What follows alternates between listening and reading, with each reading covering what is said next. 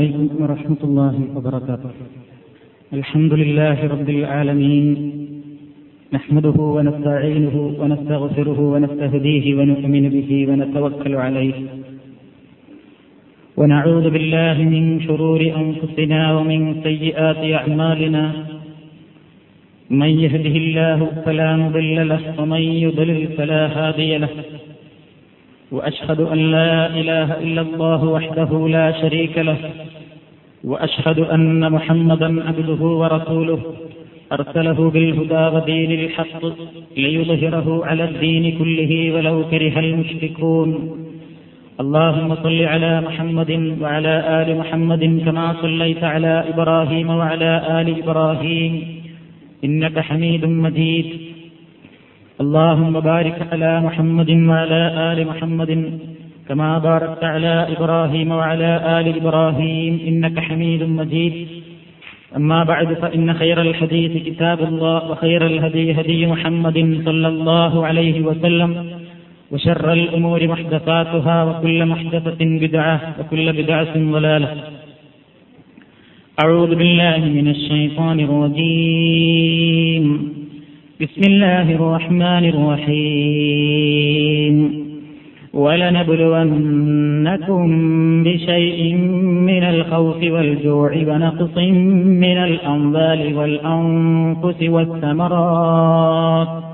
وبشر الصابرين الذين إذا أصابتهم مصيبة قالوا الذين إذا أصابتهم مصيبة قالوا إنا لله وإنا إليه راجعون أولئك عليهم صلوات من ربهم ورحمة وأولئك هم المهتدون സഹോദരിമാരെ വിശ്വാസിനികൾ വിശദമായി പ്രതിപാദിക്കേണ്ടുന്ന ഒരു വിഷയത്തിന് തുടക്കം കുറിക്കാൻ. ആ വിഷയത്തിന്റെ എല്ലാ വശങ്ങളെ സംബന്ധിച്ചും വിശദമായി തന്നെ നിങ്ങളെ കേൾപ്പിക്കാൻ. ഇന്ന് ഒരു പുതിയ വിഷയം ആരംഭിക്കാൻ ഉദ്ദേശിക്കുകയാണ്. ഒരു മനുഷ്യന്റെ മരണവുമായി ബന്ധപ്പെട്ടതും അതോടനുബന്ധമായി മുസ്ലിമീങ്ങൾക്കുള്ള കടപ്പാടുകളെ സംബന്ധിച്ചും മര്യാദകളെ സംബന്ധിച്ചും അല്പം വിശദമായി നമ്മൾ മനസ്സിലാക്കിയിരിക്കേണ്ടതുണ്ട്. മുസ്ലിമിന്റെ ആരോഗ്യാവസ്ഥയെ സംബന്ധിച്ചും രോഗം വന്നു കഴിഞ്ഞാൽ ഇസ്ലാം അതിന് നൽകുന്ന മാർഗദർശനങ്ങൾ എന്തൊക്കെയാണ് എന്നതിനെ സംബന്ധിച്ചും അതോടനുബന്ധമായിട്ടുള്ള ധാരാളം വിഷയങ്ങളും നമുക്ക് ചർച്ച ചെയ്യാനുണ്ട്. ഈ വിഷയത്തിൽ ഇന്ന് മുസ്ലിമീങ്ങൾക്കിടയിൽ വളരെയധികം തെറ്റിദ്ധാരണകളും സംശയങ്ങളും അന്ധവിശ്വാസങ്ങളും നിലനിൽക്കുന്ന ഒരു കാലഘട്ടമാണ് നമ്മൾ ജീവിക്കുന്ന ഈ കാലം. അതുപോലെ തന്നെ ഒരു മുസ്ലിം മരിക്കുന്ന സാഹചര്യത്തിൽ അവിടെ കൂടി നിൽക്കുന്ന ആളുകൾക്ക് ഇസ്ലാമികമായി താൻ ഈ മനുഷ്യനോട് എന്തൊക്കെ കടമകൾ ചെയ്യാനുണ്ട് എന്ന് അറിയാത്തതിന്റെ പേരിൽ ആ രംഗത്ത് നിന്ന് വിട്ടുനിൽക്കുകയും അതുമായി ബന്ധപ്പെട്ട ആചാരങ്ങളെ സംബന്ധിച്ചും കർമ്മങ്ങളെ സംബന്ധിച്ചും വിവരമില്ലായ്മ നിമിത്തം പ്രവാചകൻ പഠിപ്പിച്ച ഒരുപാട് സുന്നത്തുകൾ ആ വിഷയത്തിൽ നഷ്ടപ്പെടുകയും ചെയ്യാൻ കാരണമായി തീരുന്നുണ്ട് ഈ വിഷയത്തിൽ വളരെ പ്രധാനപ്പെട്ടതാണ് മയ്യത്ത് കുളിപ്പിക്കുന്ന വിഷയവും ചെയ്യുന്ന വിഷയവും അതുമായി ബന്ധപ്പെട്ട പല കാര്യങ്ങളും. വളർന്നു വരുന്ന മുസ്ലിം ചെറുപ്പക്കാരും ചെറുപ്പക്കാരികളും ഈ വിഷയത്തെ സംബന്ധിച്ച് അറിവില്ലാത്തവരും അതിനോടടുക്കാൻ ധൈര്യക്കുറവ് കാരണത്താൽ മാറി നിൽക്കുന്നവരുമാണ് ഈ സാഹചര്യം പ്രത്യേകിച്ച് മുസ്ലിം സ്ത്രീകൾ ഈ അതാത് മേഖലകളിൽ ധൈര്യസമേതം കാര്യങ്ങൾ നേരിടുകയും ചെയ്യുവാൻ ഉപകരിക്കണം എന്ന ഉദ്ദേശം ഈ വിശാലമായ വിഷയത്തിന് ഇന്ന് തുടക്കം കുറിക്കുന്നത്. പരിശുദ്ധ ഖുർആാനിൽ അതേപോലെ തന്നെ പ്രവാചകൻ സല്ലാഹു അലൈഹി വസല്ലമിന്റെ തിരുചര്യകളിൽ വളരെയധികം വിശദമായി പ്രതിപാദിക്കപ്പെട്ടിട്ടുള്ള ഒരുമാണ് മരണവും അതോടനുബന്ധിച്ചുള്ള കർമ്മങ്ങളും. മനുഷ്യൻ ഈ ഭൂമുഖത്ത് എന്നും ആരോഗ്യത്തോടുകൂടെ തന്നെ ജീവിക്കുന്നവനല്ല. മനുഷ്യനായാൽ രോഗമുള്ള സാഹചര്യവും ഉണ്ടാകും ആരോഗ്യമുള്ള സാഹചര്യവും ഉണ്ടാകും. എന്നും ആരോഗ്യവാനായി തന്നെ കഴിയുക എന്നുള്ളത് മനുഷ്യപ്രകൃതിയല്ല. എന്തെങ്കിലുമായി അസുഖങ്ങൾ മനുഷ്യനെത്തിക്കൊണ്ടിരിക്കും അള്ളാഹു നിശ്ചയിച്ചതാണത്. എന്തിനു വേണ്ടിയാണ് മനുഷ്യരിൽ അള്ളാഹു രോഗങ്ങൾ ഉണ്ടാക്കുന്നത്? മനുഷ്യന്റെ ദുർബലത മനുഷ്യനെ പഠിപ്പിക്കുകയാണ് അതിന്റെ പ്രധാനപ്പെട്ട ഒരു ലക്ഷ്യം. ഞാനെല്ലാം തികഞ്ഞവനാണ്. എനിക്കൊരു പോരായ്മയുമില്ല എന്ന നാട്യവും അഹന്തയും മനുഷ്യനെ ധിക്കാരത്തിലേക്ക് നയിക്കുമെന്ന് മനസ്സിലാക്കിയ നാഥൻ മനുഷ്യന്റെ ദുർബലത അവനെ പഠിപ്പിക്കുകയാണ്.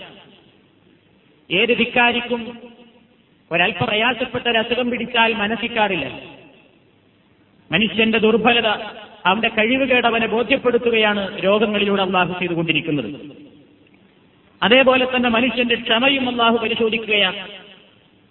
എത്രമാത്രം അവന് ക്ഷമിക്കുവാനും സഹിക്കുവാനും പടച്ചിടമ്പുരാന്റെ തീരുമാനങ്ങൾക്ക് കീഴൊതുങ്ങുവാനും എത്രമാത്രം അവന് ശേഷിയുണ്ട് എന്ന പരിശോധന കൂടി പരീക്ഷണം കൂടിയായിട്ടാണ് രോഗങ്ങൾ പടച്ചിടമ്പുരാൻ നൽകിക്കൊണ്ടിരിക്കുന്നത്. ചില അവസരങ്ങളിൽ ശിക്ഷയായും രോഗങ്ങൾ വരാറുണ്ട്.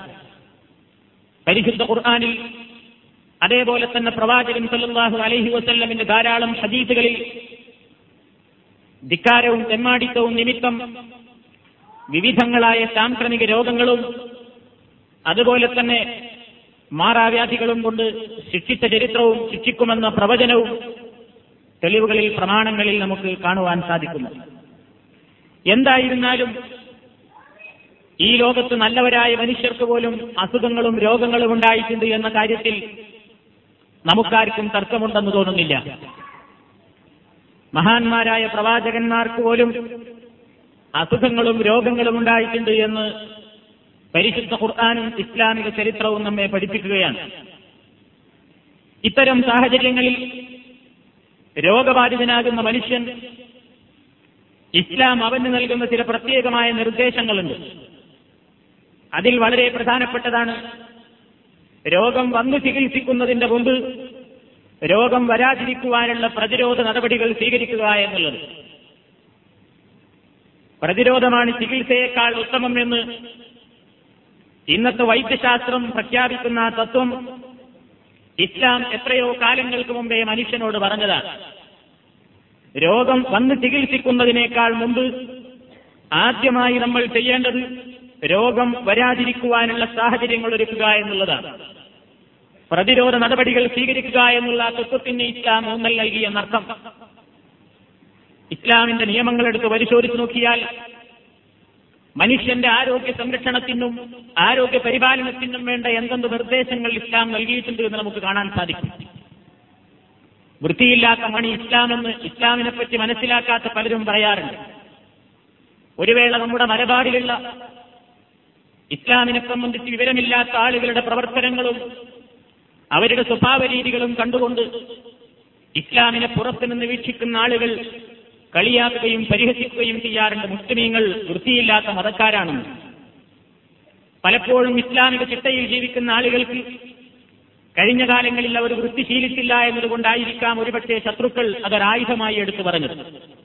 എന്നാൽ ഇസ്ലാമിനെപ്പറ്റി പഠിക്കുന്നൊരു മനുഷ്യൻ ഏറ്റവും കൂടുതൽ വൃത്തിക്ക് വേണ്ട പ്രോത്സാഹനം നൽകിയ മതം ഇസ്ലാമാണെന്ന് സമ്മതിക്കാതിരിക്കാൻ അവന് തരമില്ല പരിശുദ്ധ ഖുർആൻ പറയുന്നു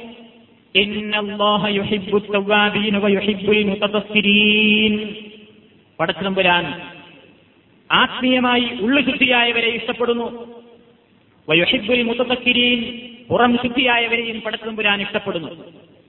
രണ്ട് ശുദ്ധിയാണ് മനുഷ്യൻ അത്യാവശ്യം. ഒന്നവന്റെ അകം ശുദ്ധിയാവണം. മനസ്സ് നന്നാവണം. മനസ്സിലെ എല്ലാ മാനസികമായ അസുഖങ്ങളെയും രോഗങ്ങളെയും നശിപ്പിക്കുവാൻ പടച്ചിറമ്പുരാൻ നൽകുന്ന മൂല്യമാണ് മൂലികയാണ് ഒറ്റമൂലിയാണ് സൗബ എന്നുള്ളത്.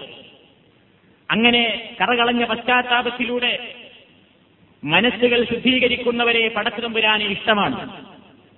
അതേപോലെ തന്നെ വയുഹിബുൽ മുത്തഫിരീൻ ബാഹ്യമായി ശുദ്ധി നേടുന്ന ആളുകളെയും വൃത്തിയുള്ള ആളുകളെയും പടത്തുതമ്പുരാൻ ഇഷ്ടപ്പെടുന്നു എന്ന്. അതേപോലെ തന്നെ വിശ്വാസത്തിന്റെ ഭാഗമായിട്ടാണ് ശുദ്ധിയെ പ്രവാചകൻ സല്ലാഹു അലൈഹി വസല്ലം പരിചയപ്പെടുത്തിയത് അത്തഹൂർ ശത്രുൽ ഈമാൻ എന്നാണ്. ശുദ്ധി അതല്ലെങ്കിൽ വൃത്തി ഈമാനിന്റെ പാതിയാകുന്നു എന്നാണ് അഷറഫുൽ ഹൽക്ക് സല്ലാഹു അലൈഹി വസല്ലം നമ്മെ അറിയിച്ചത്. നോക്കൂ നിങ്ങൾ ഇസ്ലാം വൃത്തിയുണ്ടാക്കുവാൻ വേണ്ടി നിർദ്ദേശിച്ച ഒരുപാട് നിയമങ്ങൾ. നിർബന്ധമായ ഒരു മുസ്ലിം അഞ്ചു നേരം നമസ്കരിക്കണം. അഞ്ചു നേരം നമസ്കരിക്കാത്തവൻ മുസ്ലിമല്ല. ഇസ്ലാമിന്റെ ഗണത്തിൽ അവന് സ്ഥാനമില്ല. വേറെ എന്ത് കർമ്മങ്ങൾ ചെയ്താലും അവൻ ആരായിരുന്നാലും എത്ര സ്ഥാനമുള്ളവനായിരുന്നാലും കൃത്യമായി നമസ്കരിക്കാത്തവൻ പടച്ചിറപ്പിന്റെ അടുക്കൽ മുസൽമാനല്ല. ആ കൃത്യമായ ആരാധനയായ നമസ്കാരത്തിന്റെ നിബന്ധന തന്നെ പടച്ചവൻ വെച്ചിട്ടുള്ളത് ശുദ്ധിയാണ്. നമസ്കരിക്കണമെങ്കിൽ ശുദ്ധി വേണം വൃത്തി വേണം. നമസ്കാരത്തിന്റെ താക്കോലായി അതിന്റെ താക്കോലായി പരിചയപ്പെടുത്തിയത് ശുദ്ധിയെയാണ്. പ്രവാചകൻ പറഞ്ഞു മിത്താഹു സ്വലാത്തി അത്തഹൂർ. നമസ്കാരത്തിന്റെ താക്കോൽ നമസ്കാരത്തിന്റെ ചാവി അത്തഹൂർ ശുദ്ധിയാകുന്നു വൃത്തിയാകുന്നു എന്ന്. അഞ്ചു നേരം അങ്ങനെ തന്നെ ചെയ്യണം. അതേപോലെ തന്നെ ഒരു മുസ്ലിം രാവിലെ എഴുന്നേറ്റാൽ ഉറങ്ങി എഴുന്നേറ്റാൽ അവന്റെ കൈ ശുദ്ധജലത്തിൽ ആദ്യം തന്നെ കൊണ്ടുപോയി മുക്കരുത് എന്ന് ഇസ്ലാം പറഞ്ഞു. പ്രവാചകൻ പറഞ്ഞു കൈ കഴുകിയ ശേഷം പുറമേക്ക് വെള്ളം ചൊരിച്ച് കൈ മൂന്ന് പ്രാവശ്യം കഴുകി വൃത്തിയാക്കിയതിന് ശേഷമേ ശുദ്ധജലം നിറച്ച പാത്രത്തിൽ നിന്റെ കൈ ഇടാവൂ എന്ന് പ്രവാചകൻ സല്ലാഹു അലൈഹി വസല്ലം നിർദ്ദേശിച്ചു. നബി പറഞ്ഞു നീ അറിയാതെ നിന്റെ കൈകളിൽ എന്തെല്ലാം മാലിന്യങ്ങളാണ്? നീ ഉറങ്ങുന്ന സമയത്ത് പറ്റിപ്പിടിച്ചതെന്ന് നിനക്ക് മനസ്സിലാക്കാൻ കഴിയില്ല. അതുകൊണ്ട് അത്തരം അണുക്കളെ മാലിന്യങ്ങളെ നീക്കം ചെയ്തതിന്റെ ശേഷം കൈ ശുദ്ധിയാക്കിയതിന്റെ ശേഷമേ ശുദ്ധജലത്തിലേക്ക് നിന്റെ കൈ നീ പ്രവേശിപ്പിക്കാവൂ എന്ന് പ്രവാചകൻ സല്ലാഹു അലൈഹി വസല്ലം പറഞ്ഞതിന്റെ പിന്നിലും ഇസ്ലാം വൃത്തിക്കും ശുദ്ധിക്കും നൽകുന്ന പ്രാധാന്യമാണ് നമുക്ക് മനസ്സിലാക്കുവാൻ സാധിക്കുന്നത്. അതേപോലെ തന്നെ മുസ്ലിം കുളിക്കണം. നിർബന്ധമായി കുളിക്കേണ്ട അവസരങ്ങളുണ്ട്. സുന്നത്തായി കുളിക്കാൻ പുണ്യകർമ്മമായി നിർദ്ദേശിച്ച അവസരങ്ങളുണ്ട്. സ്ത്രീ പുരുഷ ലൈംഗിക ബന്ധത്തിൽ ഏർപ്പെട്ട് കഴിഞ്ഞാൽ നിർബന്ധമായും കുളിച്ചിരിക്കണം എന്നുള്ളത് ഇസ്ലാമിന്റെ നിയമമാണ്. അതേപോലെ തന്നെ ജുമാക്ക് വരുന്ന സ്ത്രീ പുരുഷന്മാർ ആണായിരുന്നാലും പെണ്ണായിരുന്നാലും ജുമാക്ക് പങ്കെടുക്കുന്നുവെങ്കിൽ പള്ളിയിൽ പോകുന്നുവെങ്കിൽ കുളിക്കണം എന്ന് ഇസ്ലാം പ്രോത്സാഹിപ്പിക്കുകയുണ്ടായി. ഇസ്ലാമിലെ ആഘോഷവേളകളിൽ പെരുന്നാൾ ദിവസങ്ങളിൽ കുളിക്കുന്നത് പ്രത്യേകം തുന്നത്താക്കി കുളിക്കുന്നത് വെറും വൃത്തിയുടെ കാര്യത്തിന് മാത്രമല്ല ഒരു പുണ്യകർമ്മമായി കുളിച്ചാൽ നാളെ പരലോകത്തത് തനിക്ക് നന്മയായി എഴുതപ്പെടുമെന്ന് പഠിപ്പിച്ച മതമാണ് ഇസ്ലാം എന്ന് നമ്മൾ മനസ്സിലാക്കണം. അതേപോലെ തന്നെ ഒരു മനുഷ്യന്റെ ശാരീരികമായ ആരോഗ്യത്തിന് അത്യന്താപേക്ഷിതമായ ഒരു കാര്യം അവന്റെ വായ വൃത്തിയാക്കുക എന്നുള്ളത്. ആധുനിക വൈദ്യശാസ്ത്രം തലകുലിക്ക് സമ്മതിക്കുന്ന ഒരു യാഥാർത്ഥ്യം. മനുഷ്യ ശരീരത്തിലുണ്ടാകുന്ന ഒട്ടുമുക്കാൽ രോഗങ്ങളും അവന്റെ വായയിൽ നിന്നുണ്ടാകുന്നതാണ്. വായ വൃത്തിയാക്കുവാൻ പല്ല് വൃത്തിയാക്കുവാൻ നാവ് വൃത്തിയാക്കുവാൻ ഇസ്ലാം വളരെ കാര്യമായി തന്നെ മനുഷ്യനെ പ്രോത്സാഹിപ്പിച്ചു. പ്രവാചകൻ എന്താണ് പറഞ്ഞത്? ലൗല അൻ അശുഖ അല ഉമ്മത്തി എന്റെ സമൂഹത്തിന് ബുദ്ധിമുട്ടാകുമായിരുന്നില്ലെങ്കിൽ എല്ലാ നിസ്കാരത്തിന്റെയും ഉടനെ എല്ലാ നിസ്കാരത്തിനും മുതുവെടുക്കുന്ന അവസരത്തിൽ നിർബന്ധമായും ദന്തശുദ്ധീകരണം വരുത്തണമെന്ന് ഞാൻ അവരോട് പറയുമായിരുന്നു. നിർബന്ധമല്ലെങ്കിലും ഉതുവെടുക്കുന്നതിന്റെ മുമ്പ് പല്ലുകൾ വൃത്തിയാക്കുക വായ വൃത്തിയാക്കുക എന്നുള്ളത് ഇസ്ലാമിൽ ഏറ്റവും നല്ല ഒരു പുണ്യകരമായിട്ടാണ് പ്രവാചകൻ പഠിപ്പിച്ചിട്ടുള്ളത് അതേപോലെ തന്നെ മനുഷ്യ ശരീരത്തിൽ നഖം വളരാൻ ഇസ്ലാം അനുവദിക്കുന്നില്ല. അതേപോലെ തന്നെ മാലിന്യങ്ങൾ അടിഞ്ഞുകൂടുന്ന രോഗാണുക്കൾ കുമിഞ്ഞുകൂടാൻ സാധ്യതയുള്ള ശരീരത്തിന്റെ വിവിധ ഭാഗങ്ങളിലുള്ള മുടികളും രോമങ്ങളും നീക്കം ചെയ്യുവാൻ ഇസ്ലാം പ്രോത്സാഹിപ്പിച്ചതിന്റെ പിന്നിലും അത് പ്രവാചകരുടെ ശരിയാണെന്നും പ്രകൃതി അംഗീകരിക്കുന്ന ഒരു യാഥാർത്ഥ്യമാണെന്നും മനുഷ്യനെ ബോധ്യപ്പെടുത്തിയ മതം ഇസ്ലാം മാത്രമാണ്. അതേപോലെ തന്നെ ലൈംഗിക രോഗങ്ങളിൽ നിന്ന് മുക്തി നേടാനും അതുമായി ബന്ധപ്പെട്ട പ്രശ്നങ്ങളിൽ സൂക്ഷ്മതയുണ്ടാക്കുവാനും പുരുഷന്മാർക്ക് ശേലാകർമ്മം നിശ്ചയിച്ചതും ഇസ്ലാമാണ്. ഇങ്ങനെ മാലിന്യങ്ങളിൽ നിന്ന് മനുഷ്യനെ ശുദ്ധിയാകുവാൻ പഠിപ്പിക്കുന്ന ഇസ്ലാം രോഗങ്ങൾ മനുഷ്യ ശരീരത്തിലേക്ക് കടന്നുകൂടാതിരിക്കാൻ ഏതെല്ലാം മാർഗങ്ങളുണ്ടോ എല്ലാം നമുക്ക് അറിയിച്ചു തന്നിട്ടുണ്ട്. അതേപോലെ തന്നെ രക്തം ഇസ്ലാം നിഷിദ്ധമാക്കി മലം മൂത്രം അതേപോലെ ഛർദ്ദിച്ചത് ശവം പോലെയുള്ള എല്ലാ വസ്തുക്കളും മാലിന്യങ്ങളുടെ പട്ടികയിൽ പെടുത്തുകയും അവയിൽ നിന്നെല്ലാം വൃത്തി നേടുന്നതിന്റെയും ശുദ്ധി നേടുന്നതിന്റെയും പ്രാധാന്യങ്ങൾ പേജുകളോളം നമുക്ക് എഴുതാവുന്ന രൂപത്തിൽ പ്രവാചകൻ സല്ലാഹു അലൈഹി വല്ലമിന്റെ വാക്യങ്ങളിൽ നിറഞ്ഞു കിടക്കുകയാണ്. നമസ്കരിക്കുന്ന മുസ്ലിമിന് അവന്റെ ഡ്രസ്സുകൾ ശുദ്ധിയാകൽ നിർബന്ധമാണ്. നമസ്കരിക്കുന്ന സ്ഥലം വൃത്തിയായിരിക്കൽ നിർബന്ധമാണ്. ശരീരത്തിൽ മാലിന്യങ്ങൾ ഉണ്ടായിരിക്കാൻ പാടില്ല. പരിശുദ്ധ ഖുർആൻ പറഞ്ഞു നിന്റെ വസ്ത്രം നീ ശുദ്ധിയാക്കിയിരിക്കണം എന്ന് ഇസ്ലാം പറഞ്ഞു. മലമൂത്ര വിസർജന വേളകളിൽ സ്വീകരിക്കേണ്ടുന്ന ഒരുപാട് മര്യാദകൾ ഇസ്ലാം പഠിപ്പിച്ചു. അതൊന്നും ഇന്ന് പല മുസ്ലിമീങ്ങൾക്കും അറിഞ്ഞുകൂടാ. പല മുസ്ലിമീങ്ങളും അതിനെ സംബന്ധിച്ച് ബോധവാന്മാരല്ല. ഇനി അറിയുന്നവർക്ക് തന്നെ അതിനെ സംബന്ധിച്ചത് നടപ്പിൽ വരുത്തുന്ന കാര്യത്തിൽ അവരത്ര ശ്രദ്ധാലുക്കളുമല്ല എന്നുള്ളതാണ് യാഥാർത്ഥ്യം. വിസർജന മര്യാദകളിൽ പല കാര്യങ്ങൾ ഇസ്ലാം പറഞ്ഞു. ആ കൂട്ടത്തിൽ വളരെ പ്രധാനപ്പെട്ടതാണ് പൊതുസ്ഥലങ്ങളിൽ ആവശ്യ നിർവഹണത്തിന് നാം പോകരുത് എന്നുള്ളത്. മലമൂത്ര വിസർജനം നടത്തുവാൻ സ്വകാര്യ സ്ഥലങ്ങളല്ലാതെ ജനങ്ങൾക്ക് ബുദ്ധിമുട്ടുണ്ടാക്കുന്ന കേന്ദ്രങ്ങളിൽ ജനങ്ങൾ നടന്നു പോകുന്ന വഴികളിൽ ആളുകൾ വിശ്രമിക്കാനിരിക്കുന്ന മരത്തണലുകളിൽ ബസ് സ്റ്റോപ്പുകൾക്ക് പിന്നിലും മുന്നിലും അതേപോലെ തന്നെ ജനങ്ങൾക്ക് ബുദ്ധിമുട്ടുണ്ടാക്കുന്ന സ്ഥലങ്ങളിൽ ദുർഗന്ധം ഒഴിപ്പിക്കാൻ പൊതുവഴികളിലൂടെ മലമൂത്ര വിസർജനം നിർവഹിച്ചുകൊണ്ട് നടക്കുന്ന എത്രയോ ആളുകൾ നമുക്ക് കാണാൻ സാധിക്കും. ഇസ്ലാം പറഞ്ഞു അത് രോഗം പകർത്തുവാനുള്ള മാധ്യമങ്ങളാണ്. രോഗത്തിന്റെ കേന്ദ്രങ്ങൾ അവിടെ നിന്നായിരിക്കും. അത് വൃത്തിയെ നിഷേധിക്കുന്ന കാര്യങ്ങളാണ്. പ്രവാചകൻ ശാപവാർഷമാണ് അതിനെ സംബന്ധിച്ച് പറഞ്ഞിട്ടുള്ളത്. ഇത്തക്കുൽ മലായിന സ്ഥലാത്ത അൽ ബിറാസത്തിൽ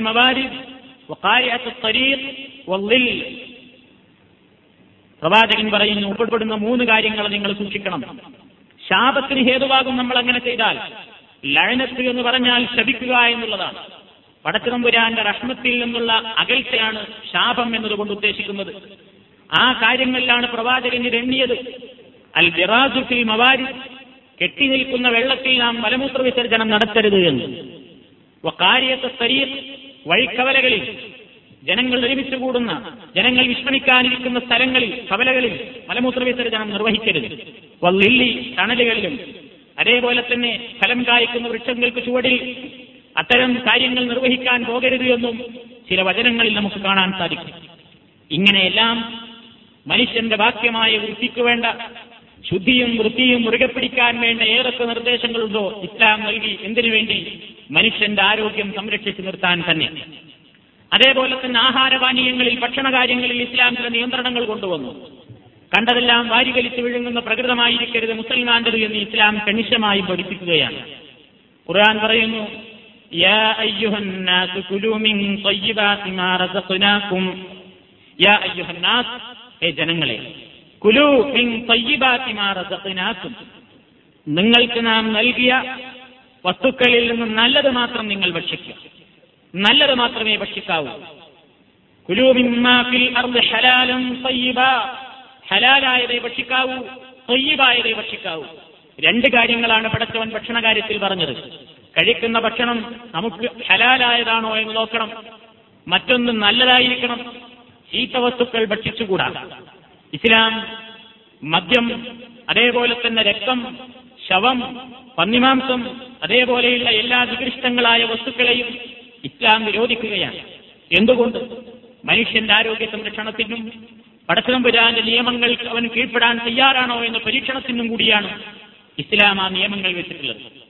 നോക്കൂ നിങ്ങൾ ആഹാരം കഴിക്കുന്നതിന്റെ മുമ്പ് മനുഷ്യന്റെ കൈകളിൽ പറ്റിപ്പിടിച്ചിരിക്കുന്ന മാലിന്യങ്ങളെ നീക്കം ചെയ്യാൻ ഭക്ഷണം കഴിക്കുന്നതിന്റെ മുമ്പ് രണ്ട് കൈകളും കഴുകി വൃത്തിയാക്കണമെന്ന് പ്രവാചകൻ സല്ലാഹു അലൈഹി വസല്ലം നിർദ്ദേശിച്ചു. ആ വിഷയത്തിൽ വരെ ഇസ്ലാമിന് നിയമമുണ്ട്. അതിന്ന് ഈ സമൂഹത്തിൽ പല ആളുകൾക്കും അറിയാമെങ്കിലും വളർന്നു വരുന്ന കുട്ടികളുടെ കാര്യത്തിൽ പലരും അത് പരിശീലിപ്പിക്കാറില്ല എന്നുള്ളത് യാഥാർത്ഥ്യമാണ്. കുട്ടികളെ നഖം വളരാതെ അവരെ വൃത്തിയായി കൊണ്ടു നടക്കുവാനും ഭക്ഷണം കഴിക്കുന്നതിന് രണ്ട് കൈകളും കഴുകിക്കുവാനും പരിശീലിപ്പിക്കുന്ന സമ്പ്രദായം നമ്മുടെ ഇടയിൽ നാം വളർത്തിയുണ്ടാക്കേണ്ടതാണ്. അതേപോലെ തന്നെ ആരോഗ്യ സംരക്ഷണത്തിന്റെ മേഖലയിൽ ഇസ്ലാം പറഞ്ഞു അല്ലായും ചൂടുള്ള ഭക്ഷണത്തിൽ നീ ഊതി കഴിക്കരുത്. കുടിക്കുന്ന വെള്ളത്തിൽ ഊതരുത്. അതിലേക്ക് ഇങ്ങനെ ശ്വാസം വിട്ടുകൊണ്ടിരിക്കരുത് എന്ന് പ്രവാചകൻ പറഞ്ഞു. പ്രവാചകൻ പറഞ്ഞു ഒറ്റ ഒലിക്ക് വെള്ളം കുടിച്ചു തീർക്കരുത് എന്ന്. കുടിക്കുമ്പോൾ പ്രവാചകൻ കാനയത്തനപ്പസുരാബി സലാസൻ.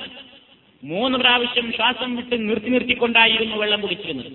ദാഹം വന്നാൽ ഒരൊറ്റ കുപ്പി വെള്ളം ഒരു ബോട്ടിൽ വെള്ളം ഒരു വലിയ ഗ്ലാസ് നിറയെ വെള്ളം കുടുകുടാ അങ്ങോട്ട് വലിച്ചു തീർക്കുന്ന നമ്മൾ പ്രവാചകൻ സല്ലാഹു അലൈഹി വസല്ലമന്റെ ഈ നിർദ്ദേശത്തെപ്പറ്റി നമ്മൾ കേൾക്കേണ്ടതാണ് ചിന്തിക്കേണ്ടതാണ്.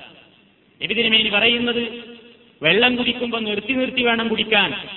ഒട്ടകം ദാഹിച്ച ഒട്ടകം കുടുകുടാ കുടിക്കുന്നത് പോലെ നിങ്ങൾ ആർത്തിയോടുകൂടെ വലിച്ചു കുടിക്കരുത് എന്ന് ഇസ്ലാം പറഞ്ഞു. അങ്ങനെ ഒന്നിച്ചു കുടിച്ചാൽ അതുകൊണ്ടുണ്ടാകുന്ന ദോഷങ്ങൾ എന്തൊക്കെയാണെന്ന് ആധുനിക വൈദ്യശാസ്ത്രത്തെ പറ്റി അറിയാവുന്ന ഡോക്ടർമാർക്കൊക്കെ അറിയാവുന്നതാണ്. ഞാൻ ആ വിഷയം പറയുന്നില്ല. അതിൽ ഒരുപാട് തത്വങ്ങൾ അടങ്ങിയിട്ടുണ്ട് എന്നുള്ളതും വൈദ്യശാസ്ത്രം പറയുന്നു. പക്ഷേ ഇസ്ലാം അത് കാലയെ കൂട്ടി തന്നെ മനസ്സിലാക്കി പറഞ്ഞു ഒറ്റ വലിക്ക് കുടിക്കരുത്. രണ്ടു മൂന്ന് പ്രാവശ്യം ശ്വാസം വിട്ടു വേണം കുടിക്കാൻ. അതേപോലെ തന്നെ കുടിക്കുന്ന പാനീയത്തിൽ ഊതരുത് എന്ന് ഇസ്ലാം പറഞ്ഞു. ചൂടുള്ള ഭക്ഷണ പദാർത്ഥങ്ങളാണെങ്കിൽ ഊതിക്കഴിക്കുന്ന ഒരു സമ്പ്രദായം നമ്മുടെ നാട്ടിലുണ്ട്. നമുക്കും ആ സമ്പ്രദായം. ചൂടുള്ളതാണെങ്കിൽ നമ്മൾ ധൃതിപ്പെട്ട് കഴിക്കുമ്പോൾ ഊതിക്കഴിക്കും. ഇസ്ലാം പറയുന്നു അങ്ങനെ ഊതിക്കഴിക്കരുത്. അന്നൻ നബിയ സല്ലാഹു അലൈഹി വസല്ലം പാനീയത്തിൽ കുടിക്കുന്ന വെള്ളത്തിൽ ഊതുന്നതിനെ പ്രവാചകൻ വിരോധിച്ചിരിക്കുന്നു. ഇമാം തിരുമതി റിപ്പോർട്ട് ചെയ്ത ഹദീസാണ്. അതേപോലെ തന്നെ അമിതമായി ഭക്ഷിക്കുന്നത്. യാതൊരു രൂപത്തിൽ ലക്കും ലക്കാനുമില്ലാതെ എല്ലാം വാരി വലിച്ച് വയർ വൃത്തി വയറിനെ പറ്റി യാതൊരു ചിന്തയുമില്ലാതെ തന്റെ ആമാശയത്തിന് ഉൾക്കൊള്ളാവുന്നതിലും അപ്പുറം തന്റെ വയറിന് ഉൾക്കൊള്ളാവുന്നതിലുമുള്ള അപ്പുറം കൂടുതൽ വാരി വലിച്ചു വീഴുന്ന പ്രകൃതത്തെ ഇസ്ലാം നിരോധിക്കുകയാണ്. പരിശുദ്ധ ഖുർആൻ പറഞ്ഞു ജനങ്ങളെ കുലു തുസ്രിഫു ഇന്നല്ലാഹ ലാ യുഹിബ്ബുൽ മുസ്രിഫീൻ. കുലു നിങ്ങൾ ഭക്ഷിച്ചുകൊള്ളുക. വസ്തബു നിങ്ങൾ കുടിച്ചുകൊള്ളുവീൻ. പക്ഷേ വലാ നിങ്ങൾ അമിതത്വം കാണിക്കരുത്. ഭക്ഷണം കഴിക്കുമ്പോഴും പാനീയം കുടിക്കുമ്പോഴും നിങ്ങൾ ഒരിക്കലും അമിതത്വം കാണിക്കരുത്. എന്തുകൊണ്ട്? പടച്ചതും പടച്ചതമ്പുരാൻ ഇങ്ങനെ അമിതത്വം കാണിക്കുന്നവരെ ഒരിക്കലും ഇഷ്ടപ്പെടുന്നവനല്ല. അത് ഇസ്ലാം ഈ വിഷയത്തിൽ ആരോഗ്യ മേഖലയിൽ കൂടി ശ്രദ്ധിച്ചതുകൊണ്ടാണ്. പ്രവാചകൻ പറഞ്ഞു മനുഷ്യൻ നിറക്കുന്ന പാത്രങ്ങളിൽ വെച്ച് ഏറ്റവും ചീത്തയായത് അവന്റെ വയറ് തന്നെയാണ്. മനുഷ്യന് ഒരു വേള അവന് ജീവിക്കുവാൻ വേണ്ട ഭക്ഷണങ്ങളെ ആവശ്യമുള്ളൂ.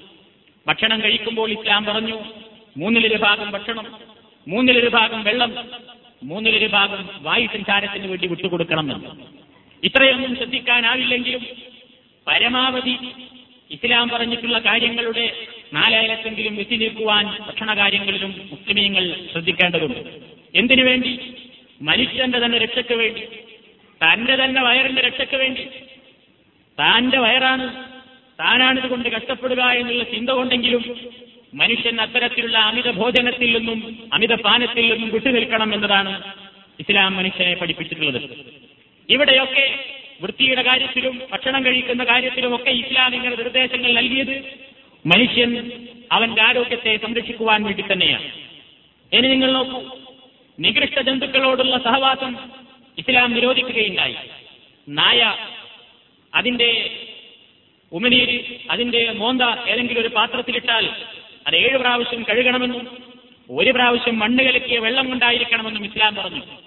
ഈ കാലത്ത് പാശ്ചാത്യൻ സംസ്കാരത്തിന്റെ പിന്നാലെ പോകുന്ന ആളുകൾ നായയുടെ സംസ്കാരത്തിലേക്കാണെന്ന് പോയിക്കൊണ്ടിരിക്കുന്നത്. പട്ടികളെ വളർത്തുമൃഗമായി കൊണ്ടു നടക്കുന്ന സമ്പ്രദായം. അതേപോലെ തന്നെ ഒരു ഫാഷന് വേണ്ടി തന്റെ കാറിന്റെ മുൻസീറ്റിൽ തന്നെ തന്റെ പട്ടിക്കുഞ്ഞിനെ ഇരുത്തി ലാളിക്കുന്ന പാശ്ചാത്യൻ മദാമ്മമാര് ആ പട്ടിക്കുമ്മ കൊടുക്കുന്ന പട്ടിയുമായി കിന്നാരം പറയുന്ന പട്ടിയുമായി തല്ലടിക്കുന്ന അതേപോലെ തന്നെ തന്റെയും കുഞ്ഞുങ്ങളുടെയും കൈകൾ നക്കിക്കുന്ന സമ്പ്രദായം പാശ്ചാത്യ ലോകത്തിന്റെ ഒരു ഫാഷനായിക്കൊണ്ട് വളർന്നു വരികയാണ്. മുസ്ലിമീങ്ങൾക്കും അതിനോടൊരു ഭ്രമം വന്നു തുടങ്ങിയോ എന്ന് നമ്മൾ സംശയിക്കേണ്ടതുണ്ട്. പല സ്ഥലങ്ങളിലും കാവലിന്റെ ആവശ്യത്തിനോ വേട്ടയുടെ ആവശ്യത്തിനോ അല്ലാതെ തന്നെ മനുഷ്യരെന്നൊരു ഭംഗിക്കും അലങ്കാരത്തിനും വേണ്ടി നായയെ വളർത്തുന്ന സമ്പ്രദായം വളർന്നുകൊണ്ടിരിക്കുകയാണ്. ഇസ്ലാം മുന്നറിയിപ്പ് നൽകിയിട്ടുള്ള പല കാര്യങ്ങളെയും സൗകര്യപൂർവം മറന്നതിന്റെ അടിസ്ഥാനത്തിൽ ഈ നായ എന്ന അലങ്കാര വസ്തുവായി കൊണ്ടു നടക്കുന്ന സമ്പ്രദായം മുസ്ലിംകൾക്കിടയിൽ പ്രചരിച്ചുകൊണ്ടിരിക്കുകയാണ് ഇത് നമ്മൾ എതിർക്കേണ്ടതാണ്. കാരണം ഇസ്ലാം ഒരു കാര്യം നിഷിദ്ധമാക്കിയെങ്കിൽ അതിൽ നിഷിദ്ധമാക്കുവാൻ വേണ്ട മ്ലേച്ഛ കാര്യങ്ങൾ ഉള്ളത് കൊണ്ടായിരിക്കുമെന്ന് നമ്മൾ മനസ്സിലാക്കേണ്ടതാണ്. പ്രവാചകൻ സല്ലല്ലാഹു അലൈഹി വസല്ലമിനെ അള്ളാഹു പരിചയപ്പെടുത്തിയത്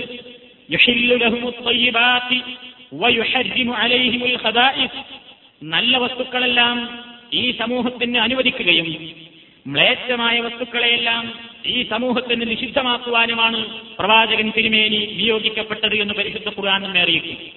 അപ്പൊ പ്രവാചകൻ ഒരു കാര്യം നമ്മോട് പറ്റില്ല എന്ന് പറഞ്ഞിട്ടുണ്ടെങ്കിൽ അതിൽ ഒരുപാട് തത്വങ്ങൾ ഇന്ന് നമുക്ക് മനസ്സിലായിട്ടില്ലെങ്കിലും ഒരുപാട് തത്വങ്ങൾ അടങ്ങിയിട്ടുണ്ടാകും. അതുകൊണ്ട് അത്തരത്തിലുള്ള വൃത്തികെട്ട ജന്തുക്കളുമായുള്ള സഹവാസത്തിന് ഇസ്ലാം നിയന്ത്രണം ഏർപ്പെടുത്തി ഒന്നത് മറ്റൊന്ന് പന്നി. പന്നി കാണാൻ തന്നെ വൃത്തിയില്ലാത്ത വസ്തു. ദേഷ്യപ്പെട്ടാൽ പോലും ഒരാളോട് ദേഷ്യം പിടിച്ചാൽ ഓടാ പന്നി എന്ന് പറയുന്ന സംസ്കാരത്തിൽ നിന്ന് തന്നെ മനസ്സിലാക്കാം. എത്ര നികൃഷ്ടമായിട്ടാണ് മനുഷ്യനെ കാണുന്നത് ആ പന്നി പന്നിയുടെ മാംസം ഇസ്ലാം കഴി- കഴിക്കുന്നത് ഇസ്ലാം നിരോധിച്ചു. എന്തുകൊണ്ട് എന്ന് ചോദിച്ചാൽ വിശദമായി പലതും പറയാനുണ്ട് അതെല്ലാം ശാസ്ത്രവും വൈദ്യശാസ്ത്രവും വളരെ വിശദമായി തന്നെ പ്രതിപാദിച്ചതാണ്. ഞാൻ അതിലേക്കൊന്നും പ്രവേശിക്കുന്നില്ല. വൃത്തിയില്ലാത്ത ആ സാധനം അതിന്റെ മാംസം കഴിച്ചാൽ ശരീരത്തിലുണ്ടായേക്കാവുന്ന രോഗങ്ങളെ സംബന്ധിച്ച് വിഷഗ്വരന്മാർ ഡോക്ടർമാര് മുന്നറിയിപ്പ് നൽകിയിട്ടുണ്ട്. അതേപോലെ തന്നെ ഇന്ന് ചർച്ചാ വിഷയമായിട്ടുള്ള പ്ലേഗ് ഇന്ത്യയിൽ ഇന്ത്യ രാജ്യത്തെ മറ്റ് രാജ്യങ്ങളിൽ നിന്നെല്ലാം ഒറ്റപ്പെട്ട് നിർത്തിയ പ്ലാഗ് എന്ന് പറയുന്ന ആ കാലത്ത് ഏറ്റവും ചർച്ചയിൽ വന്നൊരു വസ്തുവാണ് ജന്തുവാണ് എലി. എലിയെ സംബന്ധിച്ച് ഇസ്ലാമിന്റെ വ്യക്തമായ കാഴ്ചപ്പാടുണ്ട്. ഒരു എലിയെ കൊന്നാൽ പത്ത് രൂപ എന്ന് ഗവൺമെന്റിന് വാർത്ത ഒരു എലിയെ കൊല്ലുന്നവർക്കുള്ള പ്രോത്സാഹനങ്ങൾ നൽകി. നമ്മുടെ കേരളത്തിൽ അതേപോലെ തന്നെ ഇന്ത്യയിൽ എല്ലാ പഞ്ചായത്തുകളിലും എലി നശീകരണ വാരം തന്നെ ആചരിച്ചു. അവരെല്ലാവരും മനസ്സിലാക്കിയിട്ടില്ലാത്ത ഒരുപക്ഷെ അവരിനിയും മനസ്സിലാക്കേണ്ട ഒരു യാഥാർത്ഥ്യം. ഇതിനെ സംബന്ധിച്ചൊന്നും വ്യക്തമായ ബോധവൽക്കരണം നടന്നിട്ടില്ലാത്തൊരു കാലത്ത് എത്രയോ വർഷങ്ങൾക്ക് മുമ്പ് മഹാനായ മുഹമ്മദ് മുസ്തഫ സല്ലാഹു അലൈഹി സ്വലം പഠിപ്പിക്കുകയുണ്ടായി. എലിയെ സംബന്ധിച്ച് ഇസ്ലാം മുന്നറിയിപ്പ് നൽകി. എന്താ പ്രവാചകൻ പറഞ്ഞത്? ഒരു നാലഞ്ച് വസ്തുക്കൾ അവയെ നിങ്ങൾക്ക് പുറത്തു വെച്ചും കൊല്ലാം ഹറമിൽ വെച്ചും കൊല്ലാം. ഹറമിൽ വെച്ചൊരു വസ്തുവിനെ കൊല്ലാൻ പാടില്ലെന്നാണ് ഇസ്ലാമിന്റെ നിയമം. ഹജ്ജിനും ഉംറക്കും പോയിട്ടുള്ള ആളുകൾക്കറിയാം. ഹജ്ജിന്റെയും ഉംറയുടെയും കർമ്മങ്ങളിൽ ഹറമിൽ വെച്ച് ജന്തുവിനെയും കൊല്ലാൻ പാടില്ല എന്നുള്ളത് ഇസ്ലാമിന്റെ നിയമമാണ്. അങ്ങനെ കർശനമായ നിയന്ത്രണം ഏർപ്പെടുത്തിയ ഇസ്ലാം ഹറമിലായിരുന്നാലും പുറത്തായിരുന്നാലും എലിയെ നിങ്ങൾക്ക് കൊല്ലാവുന്നതാണ് എന്നാണ് പ്രവാചകൻ സല്ലാഹു അലൈഹി വസല്ലം പഠിപ്പിച്ചിട്ടുള്ളത്. ഈ സമൂഹത്തിൽ രോഗങ്ങൾ പരത്തുന്ന വിഷയത്തിലും മനുഷ്യരുടെ വസ്തുക്കളെ നശിപ്പിക്കുന്ന കാര്യത്തിലും ദ്രോഹം വരുത്തുന്ന വിഷയത്തിലും ആ ജന്തു ചെയ്യുന്ന ഉപദ്രവങ്ങളെ കണ്ടുകൊണ്ടായിരിക്കാം പ്രവാചകന് വെച്ചായിരുന്നാലും ഒരു വിഗ്രഹം ഉണ്ടാക്കുന്ന ജന്തുവാണ് എന്ന് ഇസ്ലാം പഠിപ്പിക്കുകയുണ്ടായി. ഇങ്ങനെ പകർച്ചവ്യാധികൾ ഉണ്ടാകാൻ സാധ്യതയില്ല. ആങ്കർഷൻ എന്ത് ചെയ്യണം എന്നുവരെ ഇസ്ലാം പഠിപ്പിച്ചു. നബി പറഞ്ഞു രോഗം പിടിച്ച ഒട്ടകമുള്ള ഉടമസ്ഥനോട് നബി പറഞ്ഞു നിന്റെ രോഗിയായ ഒട്ടകത്തെ രോഗമില്ലാത്ത ഒട്ടകങ്ങളുടെ കൂടെ കൊണ്ടുപോയി നിർത്തരുത് എന്ന്. പകരാൻ സാധ്യതയുണ്ട് എന്നുള്ളത് കൊണ്ട് ഇസ്ലാം മുന്നറിയിപ്പ് നൽകി. മിണ്ടാപ്രാണികളിൽ ജന്തുക്കളിൽ ഇത് പകരാമെങ്കിൽ മനുഷ്യരിലും പകരാമെന്നുള്ളതാണ് നമുക്ക് മനസ്സിലാക്കുവാനുള്ളത്. പ്ലേഗിനെ സംബന്ധിച്ച് നബിസല്ലാഹു അലൈഹി വസ്ല്ലം ആ കാലത്ത് തന്നെ മുന്നറിയിപ്പ് നൽകി.